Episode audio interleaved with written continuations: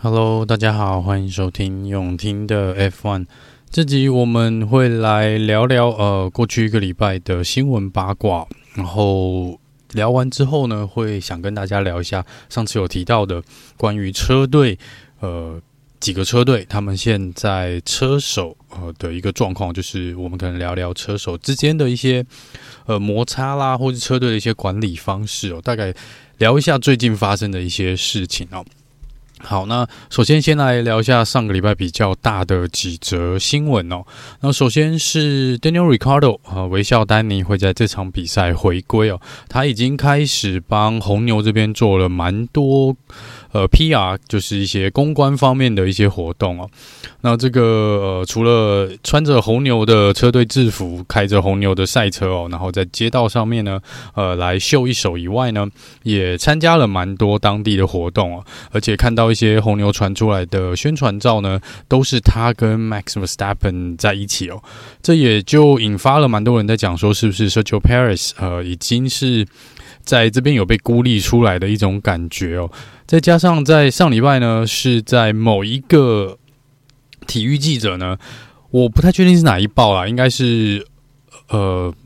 可能欧洲那边的。他说他去参加一个活动的时候，听到了一个来自墨西哥的，算是可能是呃。Sergio Perez 的赞助商还是什么之类的，然后就说他跟 Checo 这边是蛮熟的，然后就说，呃，Checo 呢可能会在墨西哥站这边来宣告说要在这个赛季做一个退休哦。那这个消息呢，当然我想，呃，Checo 这边是没有直接的承认，那当然是有点点否认的方式在讲这件事情。可是因为 Daniel Ricardo 这一连串这几天的这些行程跟活动哦，包含红牛真的这几天如果去看他们的。呃，推特呃，现在叫 X，去看 X 或是他们其他的一些社群媒体的发的文章呢，大部分的合照呃都是 Daniel Ricardo 比较多，这真的是让人家蛮怀疑的。那另外一个部分呢，是说在呃 Helmut Marko 这边，在前一阵子又有提到说，他希望 AlphaTauri 呢，就是小牛这边啊，他的赛车呢，可以在未来的。最好在近期，最好在明年哦，就可以跟现在的红牛 R P 耐停差不多。他们当然现在的法。F1 的规定是说，你不能直接的复制贴上嘛，所以他们 Marko 就说他们会想办法用各种合法的方式，合法又把它挂号起来哦。那这个合法的方式呢，呃，没有违规的方式，去想办法提升 AlphaTauri 的车子哦。这一部分呢，其实应该被解读说，他希望可能小雪也好，或是丹尼也好呢，可以呃有这个机会呢，驾驶一台是跟现在红牛一军。性能类似的赛车，这一点点就是我让我的另外两个可能选择的可能性上的车手呢，我们来让他熟悉一下我们现在的赛车。万一万一我明年或者忽然间，甚至于今年有人说今年年底哦，如果 Sergio Perez 说他要退休的话，今年年底就有可能。让小雪或是让丹尼这边来试看看，呃，来到一军直接开这个赛车，但这之前呢，可能要经过一些模拟测试。那如果是明年的话呢，他们当然希望小牛这边 AlphaTauri 这边呢，能够赶快把这个车子的性能提升哦，不然他们其实也很难去评估，呃，到底放到红牛会发生什么样的一个状况哦。那另外一个又有传出一个小道消息是说，Christian Horner 跟他们 Marko 其实针对 Sergio Perez 的一些呃问题呢，其实还有包含红牛内部一些摩擦哦。那我们也知道，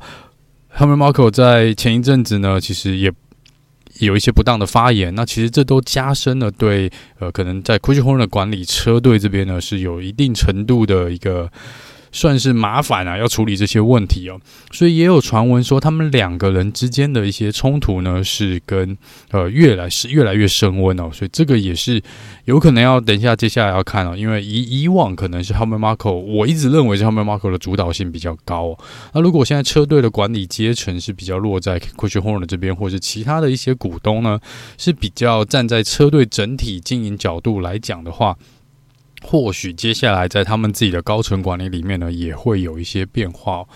那另外一个小道消息是说呢，红牛这边基本上已经给了 Sergio Perez 一个最终的警告，就是如果今年他在年底没有办法拿下第二名的位置的话，那他明年是就会拜拜哦。那这个是没有被，当然也是没有被确认的一个消息，但我还是会觉得这可能性不低。以红牛的作风来看，加上以今年的情况来看呢，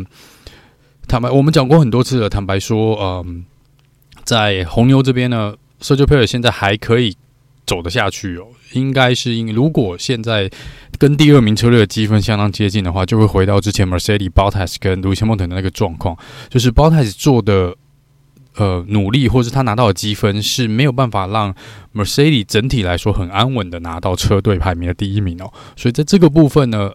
在当时，Bottas 的压力也是相当的大的，车队这边压力也会非常的大。但是我们现在看到红牛今年至少没有这个问题哦，所以我们之前才会说，为什么我会讲说，我觉得在这个部分红牛可能会比较不会那么掐着 Sergio Perez 的脖子，说你一定要表现的好或什么，因为现在他们已经拿到了呃，Max Verstappen 已经拿到了第三十四届冠军，然后红牛也拿下了这个车队的总冠军哦，所以在这个部分呢，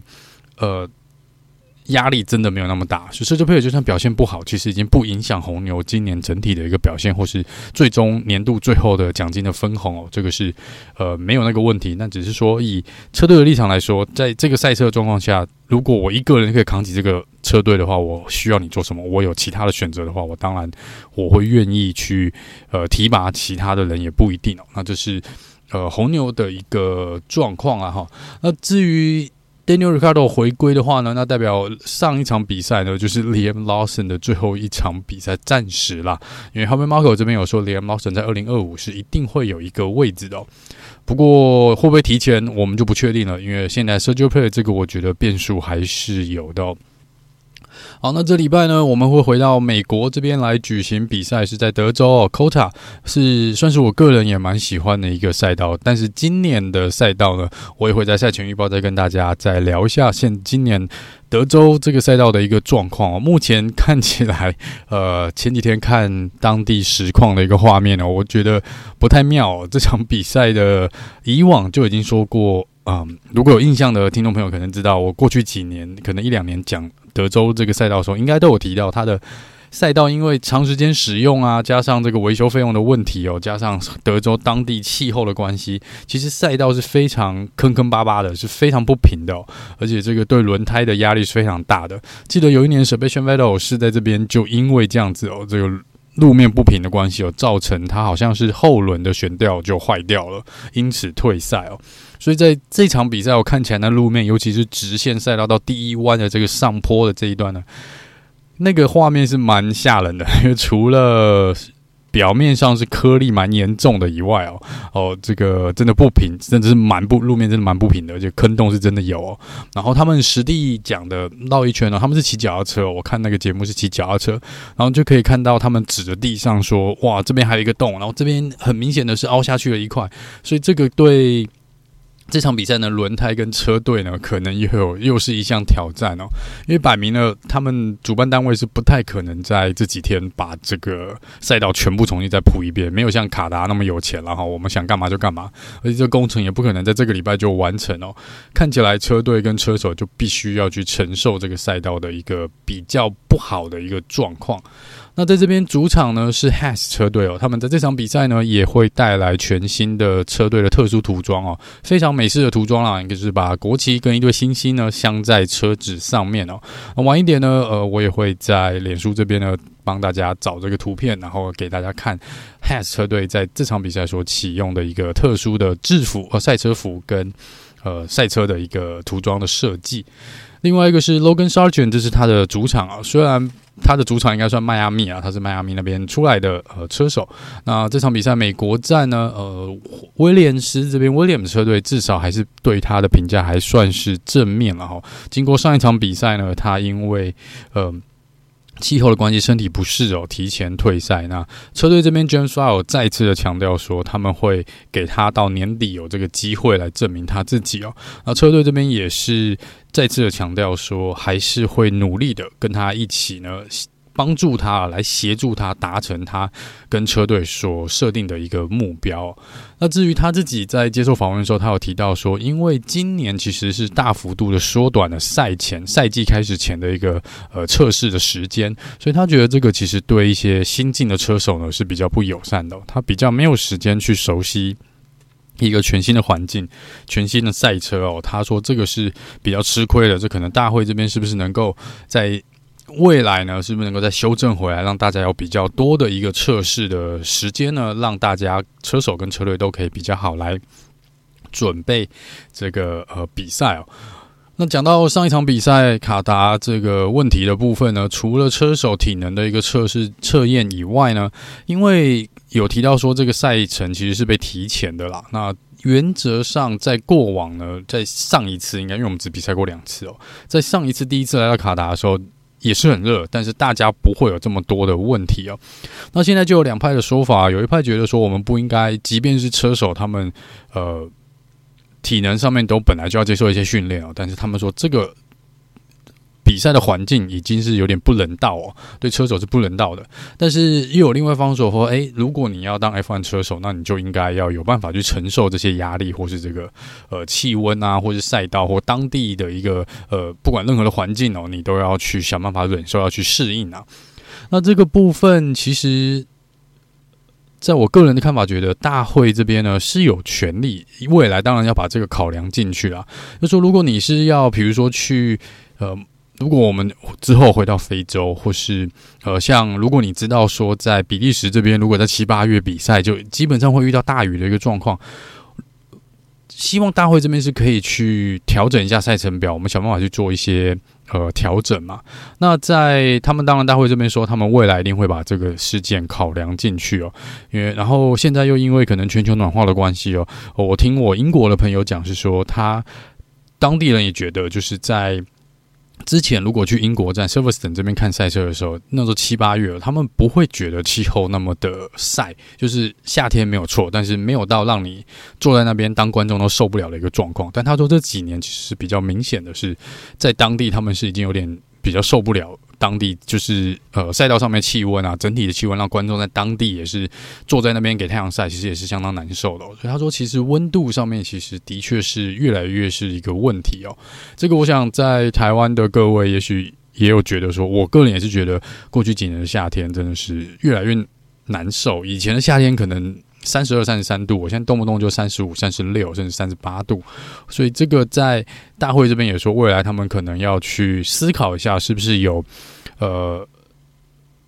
未来在驾驶舱里面会不会去安装那些冷气之类的一个设备哦，让车手可以比较呃能够有一个舒适的环境来进行比赛哦。这个就是看到时候会不会有人有了。应该在今年年底会在车手跟呃车队还有大会这边会议的里面，应该会有人提这个东西了。就是像我们之前的 Halo 嘛，也是呃聊了好几年，然后大家有一个共识。那或许未来呃针对这个部分呢，气候炎热，像新加坡啦，或是日本站啊，或是像这个未来如果非洲站之类的，呃，甚至于卡达这些沙漠的呃比赛，是不是让车子里面能够有一个冷却系统，让车手感觉不会那么呃容易这样热衰竭之类的？这个在看大会这边接下来会怎么样来处理哦。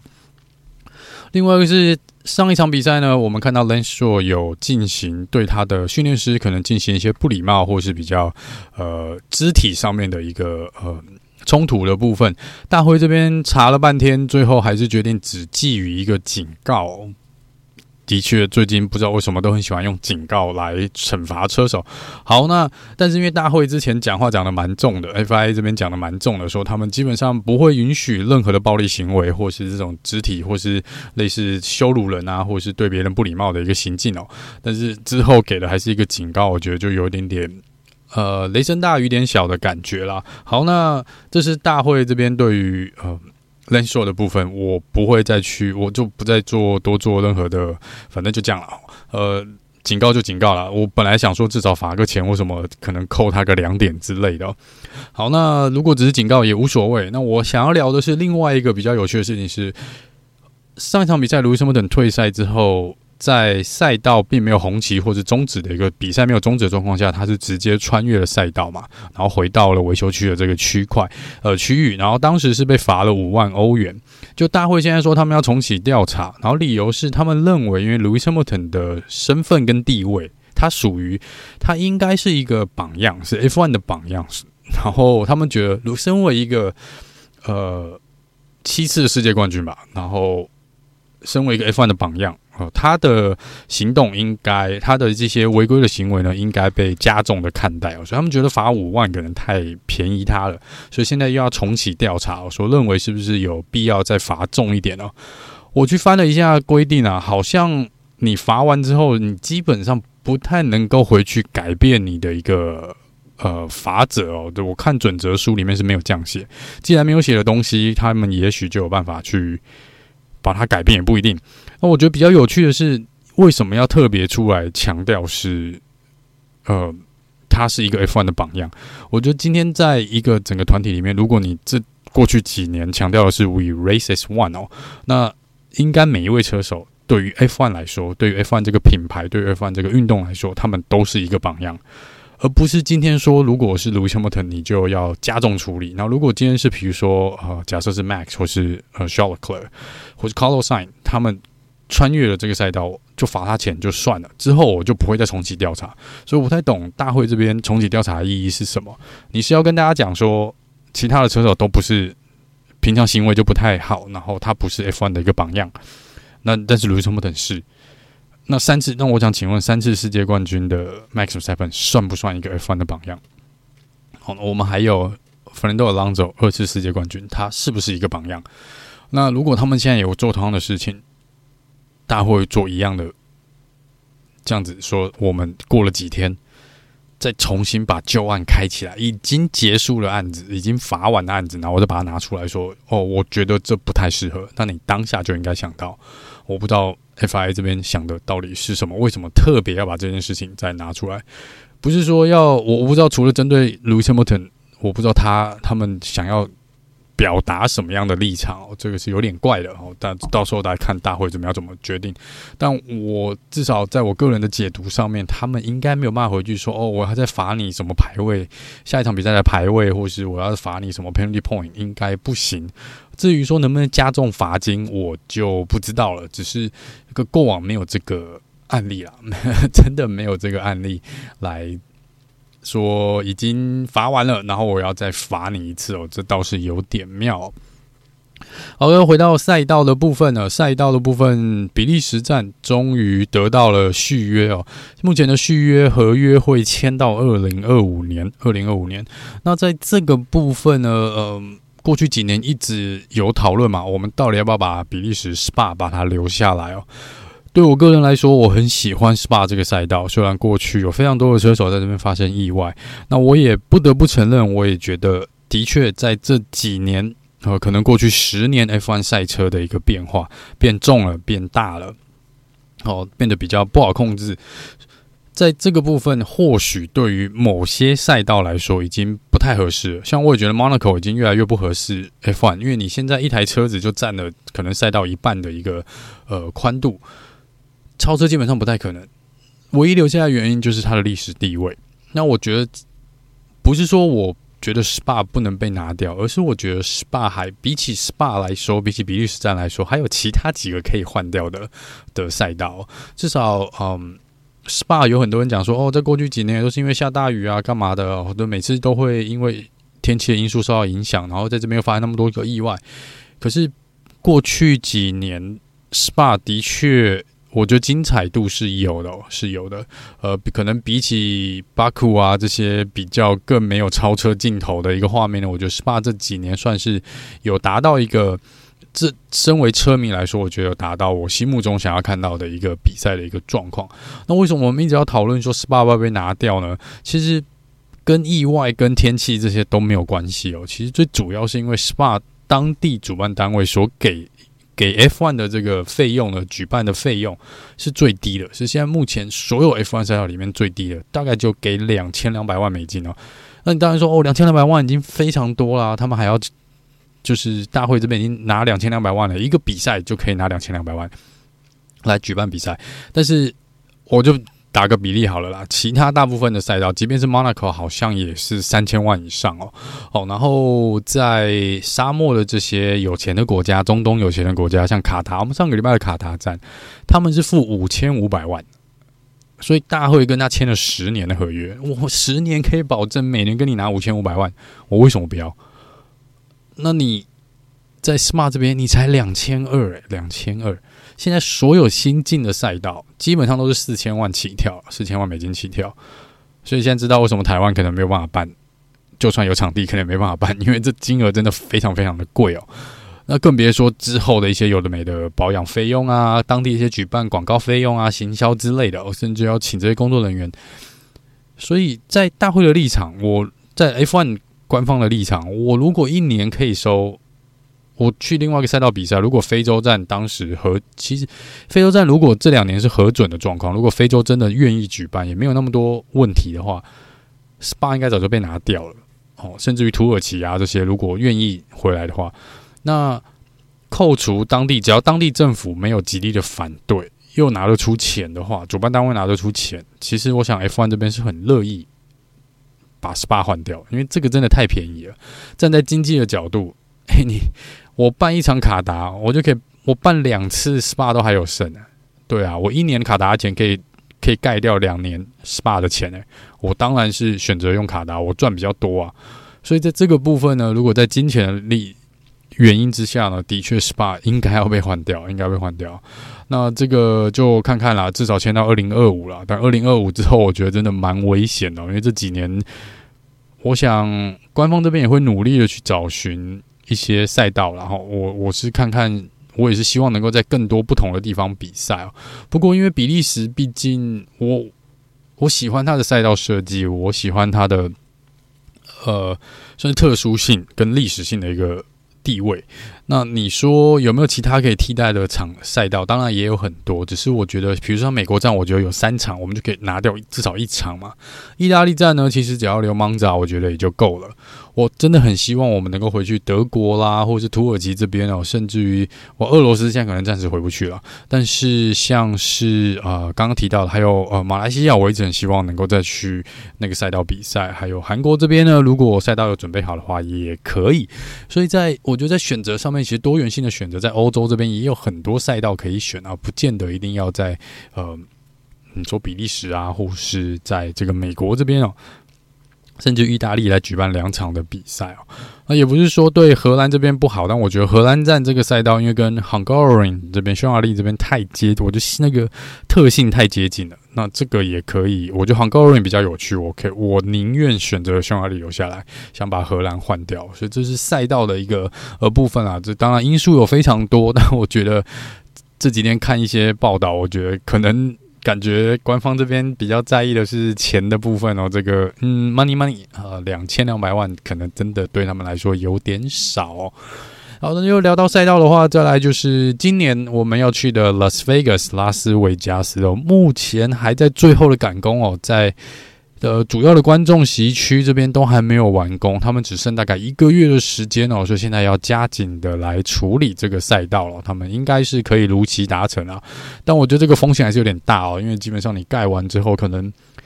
不太有什么时间去测试一遍，然后你就要启用了。这个不知道到时候会不会有很多呃硬体或软体的问题要解决。这个到时候我们再来看看，呃，拉斯维加斯会带给我们什么样的一个惊喜哦。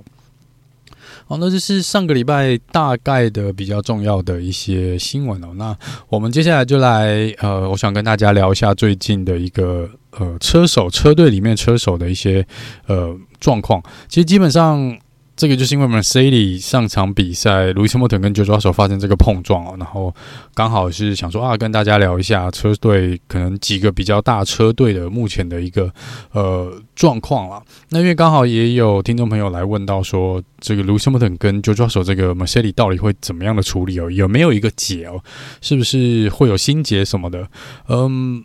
我们就先聊 Mercedes 好了。我觉得以应该说啦，呃，我我。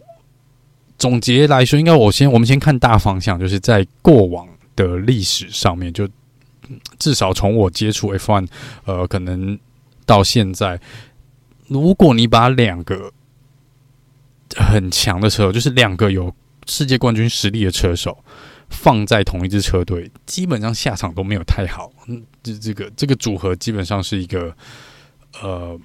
不会有太好结果的一个组合。你看之前的呃 Sebastian Vettel 跟 Mark Webber 最著名的 Multi Twenty One 哦，当时其实 Sebastian Vettel 也是比较年轻的。其实 Webber 当时的以经验跟当时的状况来说，我觉得红牛是有可能让 Webber 去拿世界冠军的，只是没想到是呃 Seb 被拉上来之后，表现真的是太过亮眼哦，变成车队没有的选择，那个积分那时候那个状况变成就是往 SEP 的方向去去走哦，所以 SEP 跟 Webber 当时的状况也没有。那么好，然后另外一个是 Lewis Hamilton 第一年跟 Fernando Alonso 龙哥哦，那一年其实也是蛮精彩的。我讲的精彩是两边的斗，真的是斗来斗去哦，呃，耍点心机也好啦，或是这个呃不配合车队的 team order 也好，这个在当时也是蛮著名的哦。当时看这个画面，然后另外一个是比较古老的啦，就是呃 Prost 跟 Senna 他们两个当时在同一个车队也是。哦，那个也是相处的没有很愉快哦。那我觉得最近的一次可能是 Daniel r i c a r d o 跟 Max v e s t a p p e n 哦。这个当时我们也知道，Danny 是丹尼最后是离开红牛的。虽然说在当时也有人会说，哦，丹尼当时就积分上面其实没有领先太多啊，或是积分那时候也许是 Max 领先，我不太记得不太清楚。就说在当时那个状况下呢，其实嗯。他们觉得是丹尼自己的错，哦，是他承受不了新人这个压力之类的。那我只要讲说，以丹尼当时的状况，在红牛那个状况，也许那一年他拿不到冠军，可是再隔个几年，他应该可以；再隔个一两年，他应该有机会来挑战冠军的这个位置哦。所以在这个部分呢，我觉得就说，如果你把两个都有世界冠军。实力的，或是潜能，然后加上你车队当时的状况，又是可以去争取世界冠军的一个车子的条件下，基本上这两强加在一起是，就像就像我们俚语所说的嘛，就一山容不了二虎哦，就是比较不会有好的结果。那我们回到 Mercedes 这边来讲了，Mercedes 这边其实你问我有没有解答，我 Mercedes 能不能做些什么，我觉得很难。就是台面上当然公关的处理啦，或是我们有看到 Toto Wolf 当时明明是在明明在远端哦，还是用远端播进来他们的 Team Radio，告诉 George Russell 需要冷静下来哦。他也知道这个会有问题，但是坦白说，Mercedes 已经让这个问题存在太久了。你现在要去忽然间弄一个 Number One、Number Two，很难呐、真的很难，而且。以 JoJo 所现在的立场，你就算跟他讲说你要全力 support Lewis Hamilton，他大概也不会做，他大概也不会做。那只是说运气比较好的是，Mercedes 现在没有要去争夺冠军的一个状况，因为这这这这两年真的状况不是很好。那我们现在聊一下，大概 Mercedes 是怎么让自己走到这一步？我不是说他们的策略错误或什么，而是就那么刚好在。应该是说，George Russell 本来就是他们想要网罗的，他们本来就应该就是设定 Russell 就是 Hamilton 的接班人。那 Russell 自己也知道，所以他愿意去 William 蹲两三年，蹲完之后呢，好不容易来到 Mercedes，他还想说：“哎、终于轮到我了，终于轮到我了。”那可能 Mercedes 当时的想法是说，只要 Lewis Hamilton 达到了八次，第八次的世界冠军。他应该就会退休。退休之后呢，我们就是 Russell 就变成我们的主力。那 Russell 就会搭配另外一个可能他们自己 Mercedes 培育出来的车手，而不管他是谁。但但是到时候 Russell 会变成他们的 Number One 的车手，去接替 Lewis Hamilton 的位置。那就是那个 But，就是那么个二零二一发生的这件事情。二零发生这件事情也就算了。哦，如果二零二一真的 Lewis Hamilton 最后照规则走的话，话我们这边就先不谈。我只说当时如果是照大会的规定走的话，Lewis Hamilton 原则上应该是那场比那一年的世界冠军，那他就拿到第八次世界冠军。二零二二可能会留下来，可能不会留。就算他留下来了，二零二三我们现在这一年他大概也退休了，但是偏偏那一年他没有拿到，然后可能 Lewis Hamilton 觉得算了，我沉淀几个月之后，再怎么不开心。我二零二二再来挑战，我还是想拿到。就这其实卢森堡自己有讲嘛，他还是想要拿到第八个世界冠军。结果偏偏二零二二 W13 搞了一台非常难开的车子，表现非常的糟糕。那就变成又把卢森堡想退休的这个想法又往后延。那我觉得又好死不死的是，Mercedes 如果说 W13 今年还是这么糟糕的话，那也许卢森堡都会觉得啊，算了，没办法了，我可能年纪也大了，我。没有办法再跑个两三年了。如果车子还是一直这个状况，结果也不是。我们看到 Mercedes 现在其实 W13 的之前 Zero Side Pod 的这个呃概念被抛弃掉之后，现在有点回来了，好、好像要从谷底反弹了。卢森堡也讲说，他还他这样，他觉得他还有办法再拼，他愿意再拼。那变成他原本可能。真的啦，我们照一个呃不同时空的状况下，他拿到第八世界冠军，他或许今年真的已经退休了。那就抓手就没有这个问题，我们现在就没有这个过度竞争的问题哦。就抓手已经是 number one 了，但是变成原本可能 Mercedes 跟画给 George Russell 的这个规划图这块饼的最后现在的这种状况，跟当时 Mercedes 讲的跟 George Russell 想的都不一样。那我想 Jojo 可能就有点心急了嘛。那你你。因为我不知道卢森堡能要待多久啊，那我还能在这边磨耗多久？然后我又看到哇，我的好朋友 Lando Norris、Oscar Piastri 起来了。我本来在 William 撑了那么久，换到 Mercedes，我我以为可以，他可能以为可以哦，要迈向世界冠军之路了，可能两三年内他就有机会去挑战世界冠军的这个头衔，去抢这个奖杯，但是没有办法，因为车子的问题。所以他可能也有点心急，他会，而且我们看到 George，其实我虽然不不得不说他在 Williams 表现非常亮眼，在 Mercedes 这边呢也算是 OK 了，但是在蛮多的情况之下，呃，如果去跟 Lewis Hamilton 比起来，我觉得这是经验的一个问题了哈。这个嗯，George 就真的是比较年轻，然后 Lewis Hamilton 可能即便在一个他不想要。发生的一个状况下，或在一个呃不是很好的一个情境之下，卢森堡的想的可能还是以车队大局为重，比较偏啊，我比较偏，就是说他会比较偏向以车队整体利益来想。那我们多次其实看到，就抓手是比较以个人的利益摆在前面，他会觉得我好就是代表对车队好。那卢森堡的这边个人想的是说，我要想的，他可能想的是我要怎么让一加一会大于。呃，我我家就抓手，但是我们希望能够呃达到我们的战略目标。比如说，现在 Mercedes 的战略目标可能是赢过红军嘛，我的积分要赢过红军，所以卢森堡想的可能是说我牺牲一个排位没有关系，我让 George 跑在前面没有关系，但我们两个加起来的分数应该要比红军的多。那 George 这边可能想的是说我只要个人拿多一点积分，对车队也是有帮助，但是或许那场比赛的结果是红军反而 Carlos 加肖尔克的分数会高于。Mercedes 两位车手的分数，即便 George 自己个人的得分是往前迈进的，但他没有帮到车队哦。所以我觉得这个是，其实，在这一两年的在 Mercedes 这个环境底下看到，当然 George Russell 有做到蛮多一个，呃，我觉得他做了相当漂亮的一个。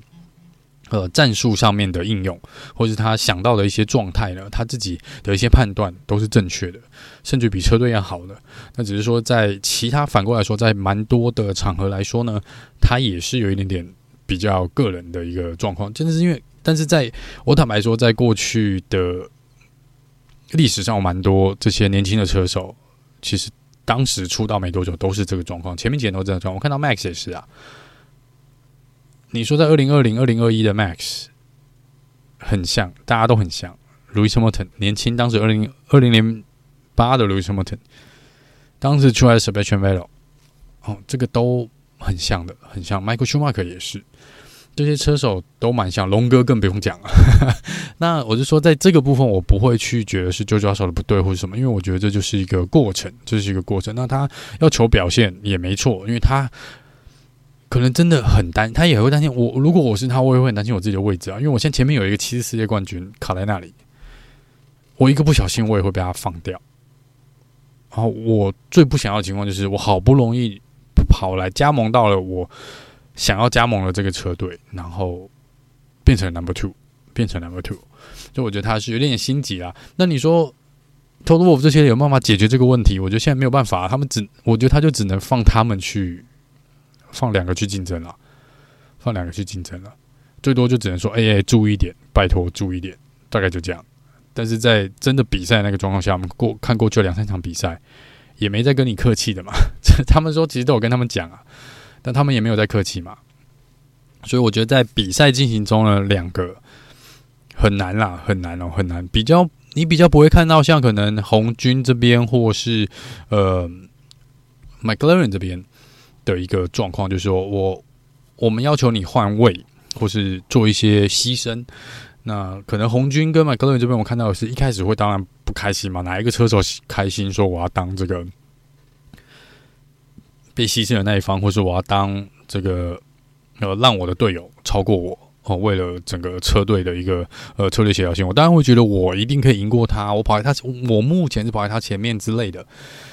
但是我们常看到的是，红军在后来还是会做，大部分都会做了。然后 McLaren 这边也是会了，多多少少在 Team r e a 上面可能会有一些些的来回的一些我们讲讨论，但是嗯。多少都大部分的时间，这几个车队还是会把它处理一下，就是不会像可能 Mercedes 这边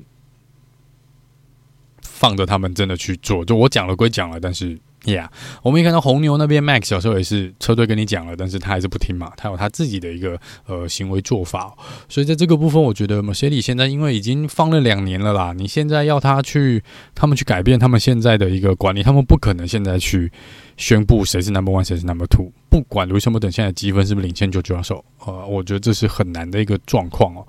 那如果你要，呃，我应该是说，然后在这个环境之内，因为舅舅不是说第一年才加入，我觉得反而是 McLaren 木瓜队这边反而比较有可能，车队还可以去告诉 Oscar p i e r e 说，哎，这两年你可能要当一下 number two，我们要呃 support 一下 Lando。当然，这前提是 Lando 的积分必须要跑在 Oscar p i e r e 前面哦。但是你在 Mercedes 这边，我觉得 Jojo 手已经是算，也不能算是菜鸟了嘛。他已经在 F1 打滚好几年了，也不能说他是一位菜鸟了。所以你说他现在你要车队去压他，他大概也吞不下去。我觉得他也会吞不下去了。所以我觉得 Mercedes 这边就是只能放手，让他们去竞争。然后就希望不要再发生，真的就希望不要再发生，呃，上一场比赛这个状况。那只是说，至少看起来，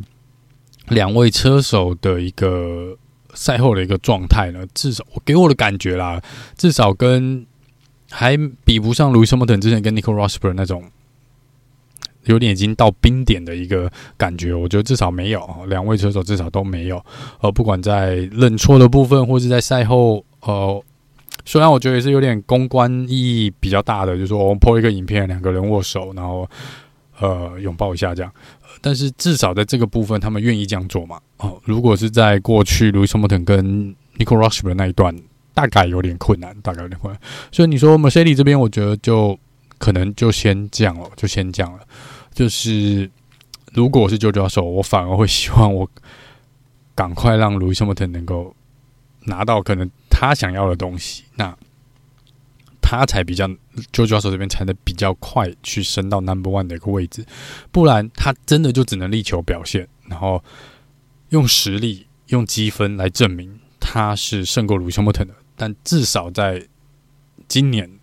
还没有，今年还没有，我坦白说是还没有做到，所以 Jojo 这边可能真的也是有一点点求好心切了，求好心切。但是因为上场比赛其实是鲁西莫特的错了，所以嗯。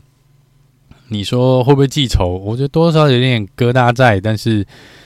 应该没那么严重了哈。m e r c e d e 这边，我觉得我没有太担心他们两位车手的一个呃协调性或是合作性。我觉得真的需要合作的时候，他们还是会合作啦。好，那刚刚有聊到 McLaren 的部分哦，这也是我想聊的一个车队，因为最近 Oscar Piastri 的表现真的相当相当的不错，以一个。新人来说呢，我觉得 Lando 这边是真的要担心一下。那其实，在上一次 Oscar Piastri 比 Lando 在 F1 早拿到一个分站的胜利哦，虽然是 Spring Race，但是呃，过去几场比赛的确 Oscar Piastri 的气势呢跟表现，我觉得都是盖过 Lando 的。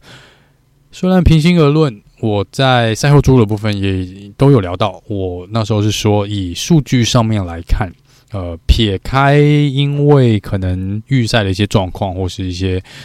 运气不好的成分在，其实 Lando 的整体表现还是比 Oscar Piastri 好跟稳定啊。讲的是圈数的部分，跟整个战略性执行的部分，跟轮胎的控管的部分，当然都是比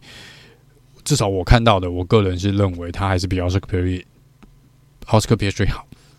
但是因为这几场比赛，你可以说是运气也好啦，或是奥斯卡皮什的确，当然奥斯卡皮什的实力也是很强的，但是在这个部分，Lando 是的确有点要担心哦。其实你从在冲刺赛的那一场比赛，你看到侧拍 Lando 的一些表情，我觉得他是有一点点失落的，他是有点失落的，因为他可能也没有想到奥斯卡会。比他要早拿到一场比赛的胜利哦，第一名的这个位置。那往往好的方面想呢，是两个都还年轻哦。然后呃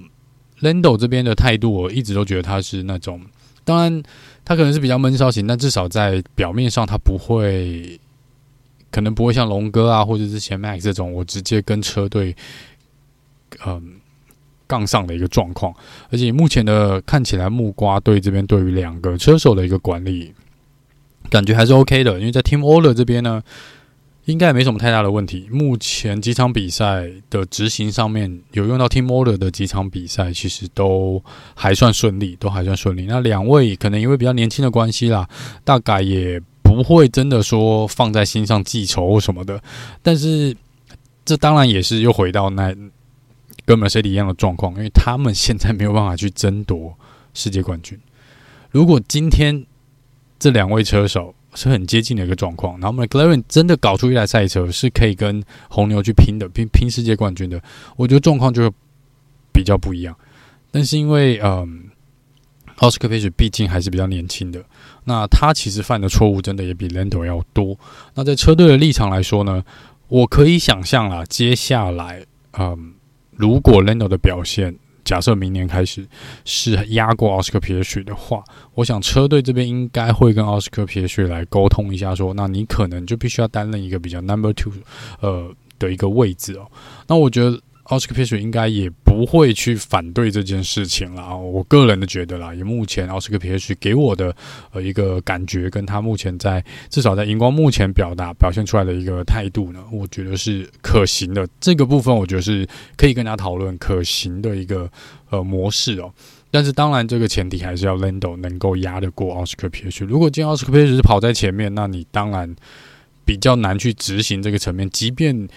我相信，即便 Zac Brown 再怎么样，就算车队怎么样想要帮助 Lando 或是偏袒 Lando，但是他自己跑不出成绩的话，很难帮到你嘛，很难帮到你哦。你要把气势拉过来呢，就是只能自己拿出一个实力嘛。像之前提到的 Seb Sebastian Vettel 跟 Webber，还有嗯 Max Verstappen 跟丹尼，那个时候我不行，我就要把你拉过来，我要靠实力把这个人拉过来，然后。让我我如果让车迷能够站在我这边，更多车迷支持我，我当然有一定的声量，我也比较好哦，有这个呃实力去跟车队要一些东西嘛。那我觉得 McLaren 至少现在暂时应该不用担心这个问题了，因为现在看起来 Lando 就算有那么一点点的不开心，或一点点的羡慕，但是至少我觉得现在没有 McLaren 至少没有这个问题哦。我觉得另外一个比较可能有问题的，可能是 Alpine 这边啊。Alpine 这边的话是 Gasly 跟 Alcon，嗯，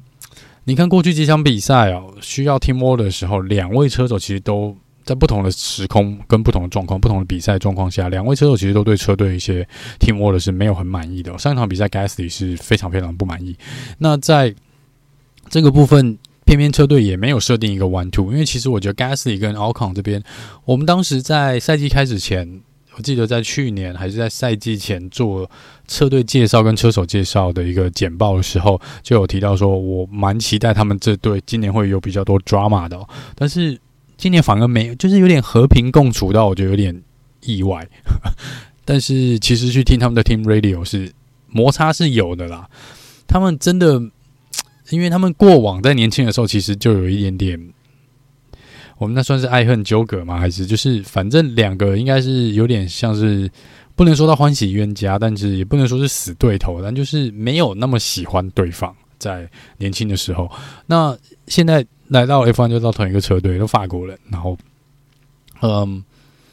我本来期待说这个会升温的，然后如果两个人在，因为对我来说他们两个的水准差不多，我我个人觉得啦，就是说，呃，你把两个虽然不能说他们是可能可以拿世界冠军的车手，会竞争到像我们之前看到 r o s b e r 跟 Lewis Hamilton 这样子的一个境界，那我觉得至少在同一支车队，两个实力相当的车手，积分又比较接近的状况下去求表现。会有比较多的 drama，因为在这边没有一个很清楚 number one 的时候，谁都想要去当 number one 这个位置哦。Gasly 的经验不比 Ocon 少，两个人，说我才说两个人其实都有那个能力去担任 Alpine 的 number one。那现在偏偏是因为 Ocon 在这边比较久嘛，Gasly 是跳槽过来的，所以在这个部分或许车队这边 Ocon 是比较熟悉的，所以 Gasly 这边压力也会稍微的大一点点哦，因为。他必须要拿出一些表现嘛，这样就像刚刚提到的，不然车队为什么要花更多的资源，呃，跟能力在你的身上哦？所以我觉得这一个边，然后加上 Alpine 现在内部管理的一堆问题哦，我一直很期待他们这边是是车手间会有比较多的故事，或许 Drive to Survive 明年会让我们看到更多幕后的故事，只是我们现在看不到。那呃，我觉得这边这个是反而 Alpine 这边的呃危机是有的，因为这两个呢，其实。刚刚讲到过往交情就不是很好嘛。如果你说两个真的是好朋友，本来是好朋友，呃，那可能没有这个问题哦。问题现在他们两个感觉就是不是那么好的朋友，所以大家才会期待有 drama 嘛，才会期待说哦，这两个会不会呃到时候会有一些呃纠纷啊，或是这个私下会有一些这个不和的传闻哦。但反而没有，反而是他们刚刚说了高层呃在那边放火，这个倒是比较让我意外的一个呃一个地方了哈。好，那这个是 Alpin 的部分。那我们来聊聊 Ferrari 红军这边。红军这边两位车手呢，我觉得还好。虽然在之前我们有看到两个竞争是，身为车迷当然看的是蛮开心的啦。但当然车队这边是捏了一把冷汗哦。然后在去年，其实卡洛山这边也有几次是违背车队 Team Order 的一个状况。当然，肖尔克这边，我们大家都认为。包括我在内，我也觉得，诶，肖尔克就是少主啊，就红军捧的少主嘛，从 Sauber 这边跳过来，然后，呃，就是要捧他哦。那没，但是没有想到这个，我不知道是车子的问题，还是车队管理的问题，或是车队时常自己放火烧自己的一个策略。这个放火的策略组呢，嗯，两位车手这今年的表现是蛮接近的，但你说有没有到？过度竞争，我觉得倒也没有，倒也没有。那红军这边一直强调没有 number one、number two，我相信啊，我愿意相信是没有所谓的 number one、number two 了。虽然我，嗯、我愿意相信红军讲的这句话，但虽然我心中还是觉得，如果今天他们被迫一定要选择一个人的话，他们会毫不犹豫的把卡洛山踢出去。我个人感觉是这样，所以我还是觉得肖勒克是他的，只是说肖勒克现在还有多少，是否还是那么信任红军？我坦白说，我不知道。对外他当然说还是 OK 啦，两边没有问题。只是我觉得红军这边就像 Mercedes 对 Russell 一样，对肖尔克也是画。当然之前画了一个饼，肖尔克一定也是希望呃红军能够给他他所想要的。只是这几年目前看起来是没有，目前看起来是没有。那但是你说红军有没有两位车手会有冲突或是这个过度竞争问题？我觉得目前。好像没有，我觉得车手不是他们红军的问题，不在车手，不在这两位车手，真的不在这两位车手。首先，你要先有一个不会放火的策略组，然后你要有一台至少能够跑在稳定跑在至少第二或第三名的一个第，至少不要他们现在大概第四、第五块吧。我觉得红军就是至少第二块或第三块嘛，你才有，我们才要再去谈。因为当两位车手现在拼个你死我活也没有意义，对吧？这样两个互相拼没有意义。哦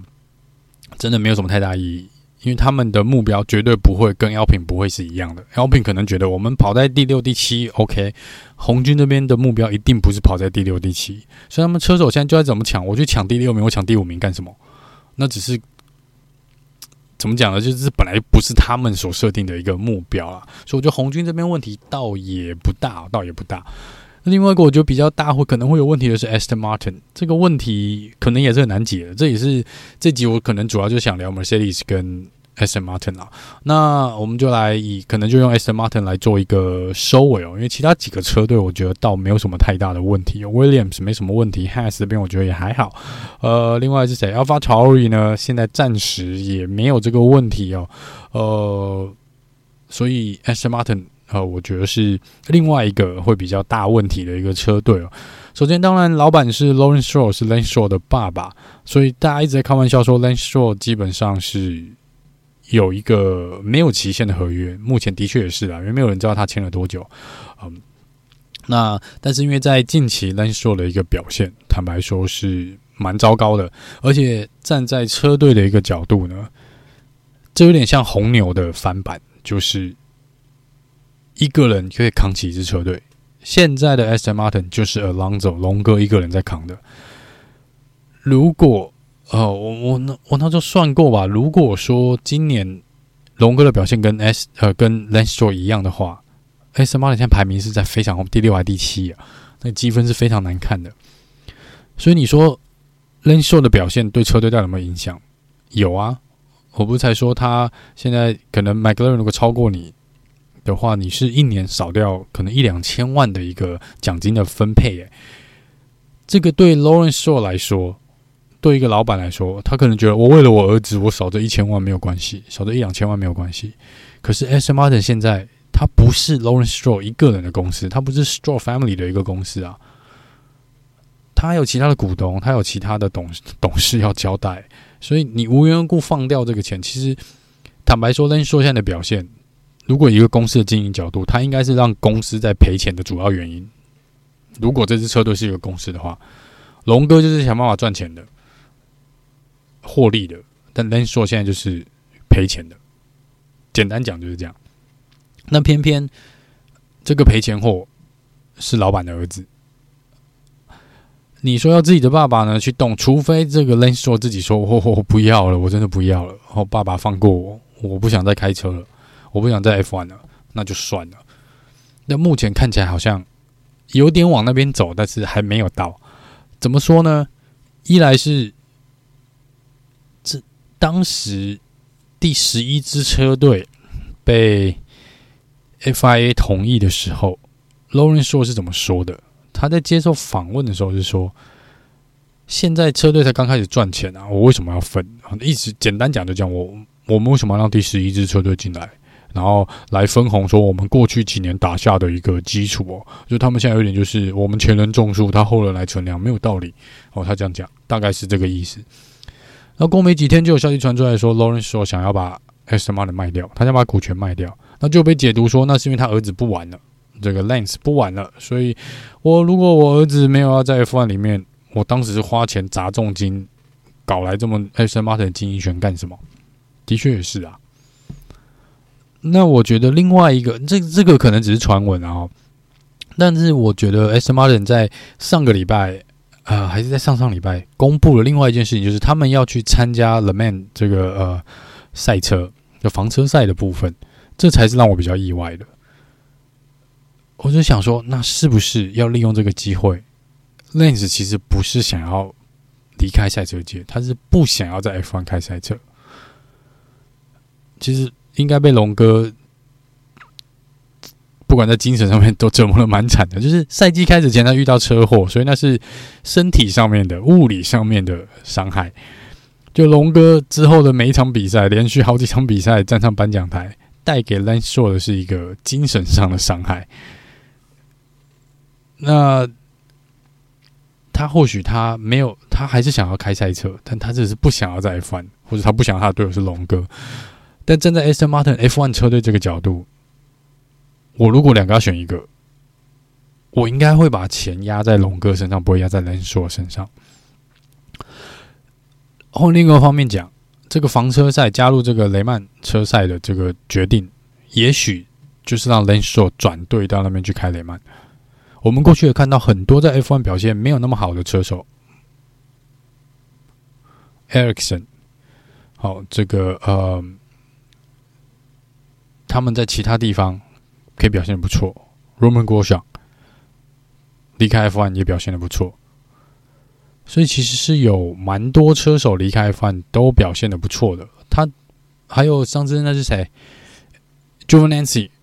意大利耶稣，Antonio Giovinazzi，对不对？他们可以在其他地方有其他在其他赛车界。有非常漂亮的表现，他不用留在 F1 这边。那我坦白说，我为什么一直说那时候我觉得他是有有潜力的，是因为他在他今年是第七还是第八年在 F1 了，他不是一个，他跟 JoJo 手一样，他不是一个菜鸟。他当时在的时候，不是他爸爸的车队啊，他在 Williams 吧，第一年好像就拿到站上颁奖台，他是有他的实力在的。那我不知道是不是因为爸爸自己爸爸现在是呃车队老板哦，所以他可能放松了，觉得哦我不需要那么努力，我反正有位置可以开，不知道。但是我觉得，如果他要留在 F1。他可能不应该，他不应该啦，他不应该待在自己爸爸的队车队里面，他应该跳槽到其他车队。没有爸爸的保护伞，或许他表现会比较好。那你说要跳到，我觉得在房车赛，我觉得可能真的是一个退场机制。我个人是这样看的，我不知道会不会，我们到时候来看看，我猜的对不对？我个人是猜想的，这可能是 Lance Stroll 跟 Lawrence Stroll 的一个退场机制，也不会太丢脸。因为我儿子只是跳到 Aston Martin 的。另外一个赛事里面，个人的感觉啊，但是你说你现在很明确的是，你不可能让 Lance Stroll 去当车队的 Number One。现在这是龙哥的车队，于情于理都不会是 Lance Stroll 来带领这支车队，除非他明年如果真的留下来，然后表现能跟龙哥今年开开局那样一样好，那是另当别论。但是以现在这个状况，我觉得 Lance Stroll 受到的精神打击可能远远大于他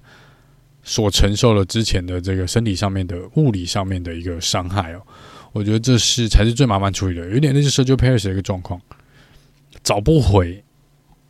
那个状态很难找不回，就精神打就我们要怎么讲？简单说，你可以想象你失恋了，或是。那时候的精神状况都有一阵都不会很好，做什么都没有，没有心思，没有提不起劲，然后表现又不好，又受到更多的批评，然后被放大镜的解读，有那么多人叫你滚，那种压力都是层层堆叠上去的。我相信他心里一定很不好受，一定很不好受，但他可能也没办法很阿赛出来说：“哦，好啊，我不玩了，我就不玩了。你们都说我公子哥，那我现在就耍耍烂，我就是不不玩了，我就离开。”他又不能这样做。可能他爸爸也不希望他看他这样做，这是一个面子问题，然后这是我觉得是一个面子问题，就暂时看看吧。我觉得以现在这种状况，你让 l a n s o 留在车队里面，他现在的表现再不回稳，没有要求他要跟龙哥一样站上颁奖台，但至少维持在前十名嘛。哎，什么现在再怎么样都还可以，应该是第四、第五块的车队啦。没有发生意外的状况下，应该要至少很稳定的在十名内啊。而且去年明明 Lance Stroll 跟 Sebastian Metal 就没有差太远啊，坦白说没有差很远啊。那为什么今年会差那么多？而且今年的 S Martin 理论上是比去年的 S Martin 的车子性能要好的，只是不知道 Lance Stroll 到底发生什么事。我觉得真的是可能跟 Checo 差不多，就是嗯有点痛苦啊，蛮痛苦的。但是他现在可能需要的是，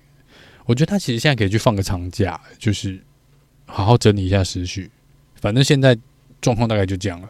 你用替补车手这个 Felipe Drugovich 上来，或许表现也不会太差，也许会像 Liam Lawson 一样有这个呃非常惊人的表现，也不一定啊。那我觉得 Lance Stroll 现在可能需要好好放个假，真的需要去放松一下。那不知道看看一下接下来，因为接下来也是硬战哦，呃，美国、墨西哥这样。连续哇，这个也是背对背，真是蛮辛苦的。这样这礼拜又有冲刺赛哦，真的是这打击是他没有什么时间去消化了。然后又一直有车队的传闻嘛，我相信他听在，就算你手机丢掉，你还是听人家讲，还是有记者堵麦问你这个问题，这都不是啊。对于他的精神上的压力，跟他现在所承受的压力，绝对没有帮助了。就是我觉得 S.M. 阿德现在头比较痛的地方。于理应该要把它砍掉，站在车队的角度应该要把它砍掉，但是不知道，我觉得因为真的是他身份地位很，这是一个很尴尬的一个处境，除非他爸爸真的不是老板，我觉得要动手可能不应该是自己爸爸动手。可能等 Lawrence Stroll，如果我说传出这个说要出售车队的新闻，可能也是 Lawrence Stroll 觉得再怎么样不该由我动手，这把车队交给别人之后，他要去动，至少不是我亲手拿刀斩了自己的小孩。要么就是 Lo 呃 Lance Stroll 自己说他没办法，他要退，或是像刚讲的，可能就跳去雷曼这边比赛，大家都有个台阶下，或是真的就是股权转手，经营者换人，然后让新的经营团队、新的老板来砸自己的儿子，都不要是自己出手啦。我觉得这是那种感觉是不一样的，结果可能是一样，但是感觉不一样，感觉不一样。好，那就是呃，这集想跟大家聊一聊的车队车手的一些总，有感而发了哈。这个就是有点闲聊，听听就好。那刚提到一些事情，我们就来看接下来会不会发生这些事情呢？我通常猜都猜蛮不准的，我不太希望能够准个一两次，但这是个人的一个 呃感觉啦哈。看这几场比赛的一个跟一些小道消息八卦的一些呃衍生性的一些想法，好跟大家做一个分享。那这礼拜呢是美国站哦，然后接下来是墨西哥。那我们回到北美洲了嘛？哈，呃，北美、南美都好，我们亚洲区的村民朋友就会比较辛苦，这大概都是要熬夜奋战。加上这个礼拜呢，偏偏又是冲刺赛，其实像这种时候我就会很讨厌冲刺赛，因为已经平常够累了，周末已经够累，还要熬夜，上班够累还要熬夜，然后熬夜之后呢又。不是只要一天，你偏偏搞一个冲刺赛，又要占掉你整天的时间。晚上看，吃完饭要赶快看，然后睡觉可能要睡一下，然后要起来，赶快看冲刺赛，然后隔天又是正赛。呃，连续熬两天，可能不太好受啦，不太好受。我不太确定哦。如果真的睡着了就睡着了，我跟大家说声抱歉。那就是在睡醒之后再跟大家补上这个呃。赛后简报的部分，然后，但是这礼拜好像又有冲刺赛，我觉得，呃，背对背的冲刺赛，咦，呃，大会这边真的不思考一下吗？有些赛道，我知道他们很想要塞一些东西啊，我不是那么讨厌冲刺赛，只是现在是一个比较偏赛季尾了，然后冠军也底定了嘛，而且心态上面会觉得啊，这样有点折磨。好啦，这是呃讲归讲啊，但应该还是会。准时的收看现场直播的一个赛事哦。好，那以上是这集的新闻报告跟车队车手的聊呃一些闲聊啊。那我们下一次呢，就是美国站的一个赛前简报。我们下次见喽，拜拜。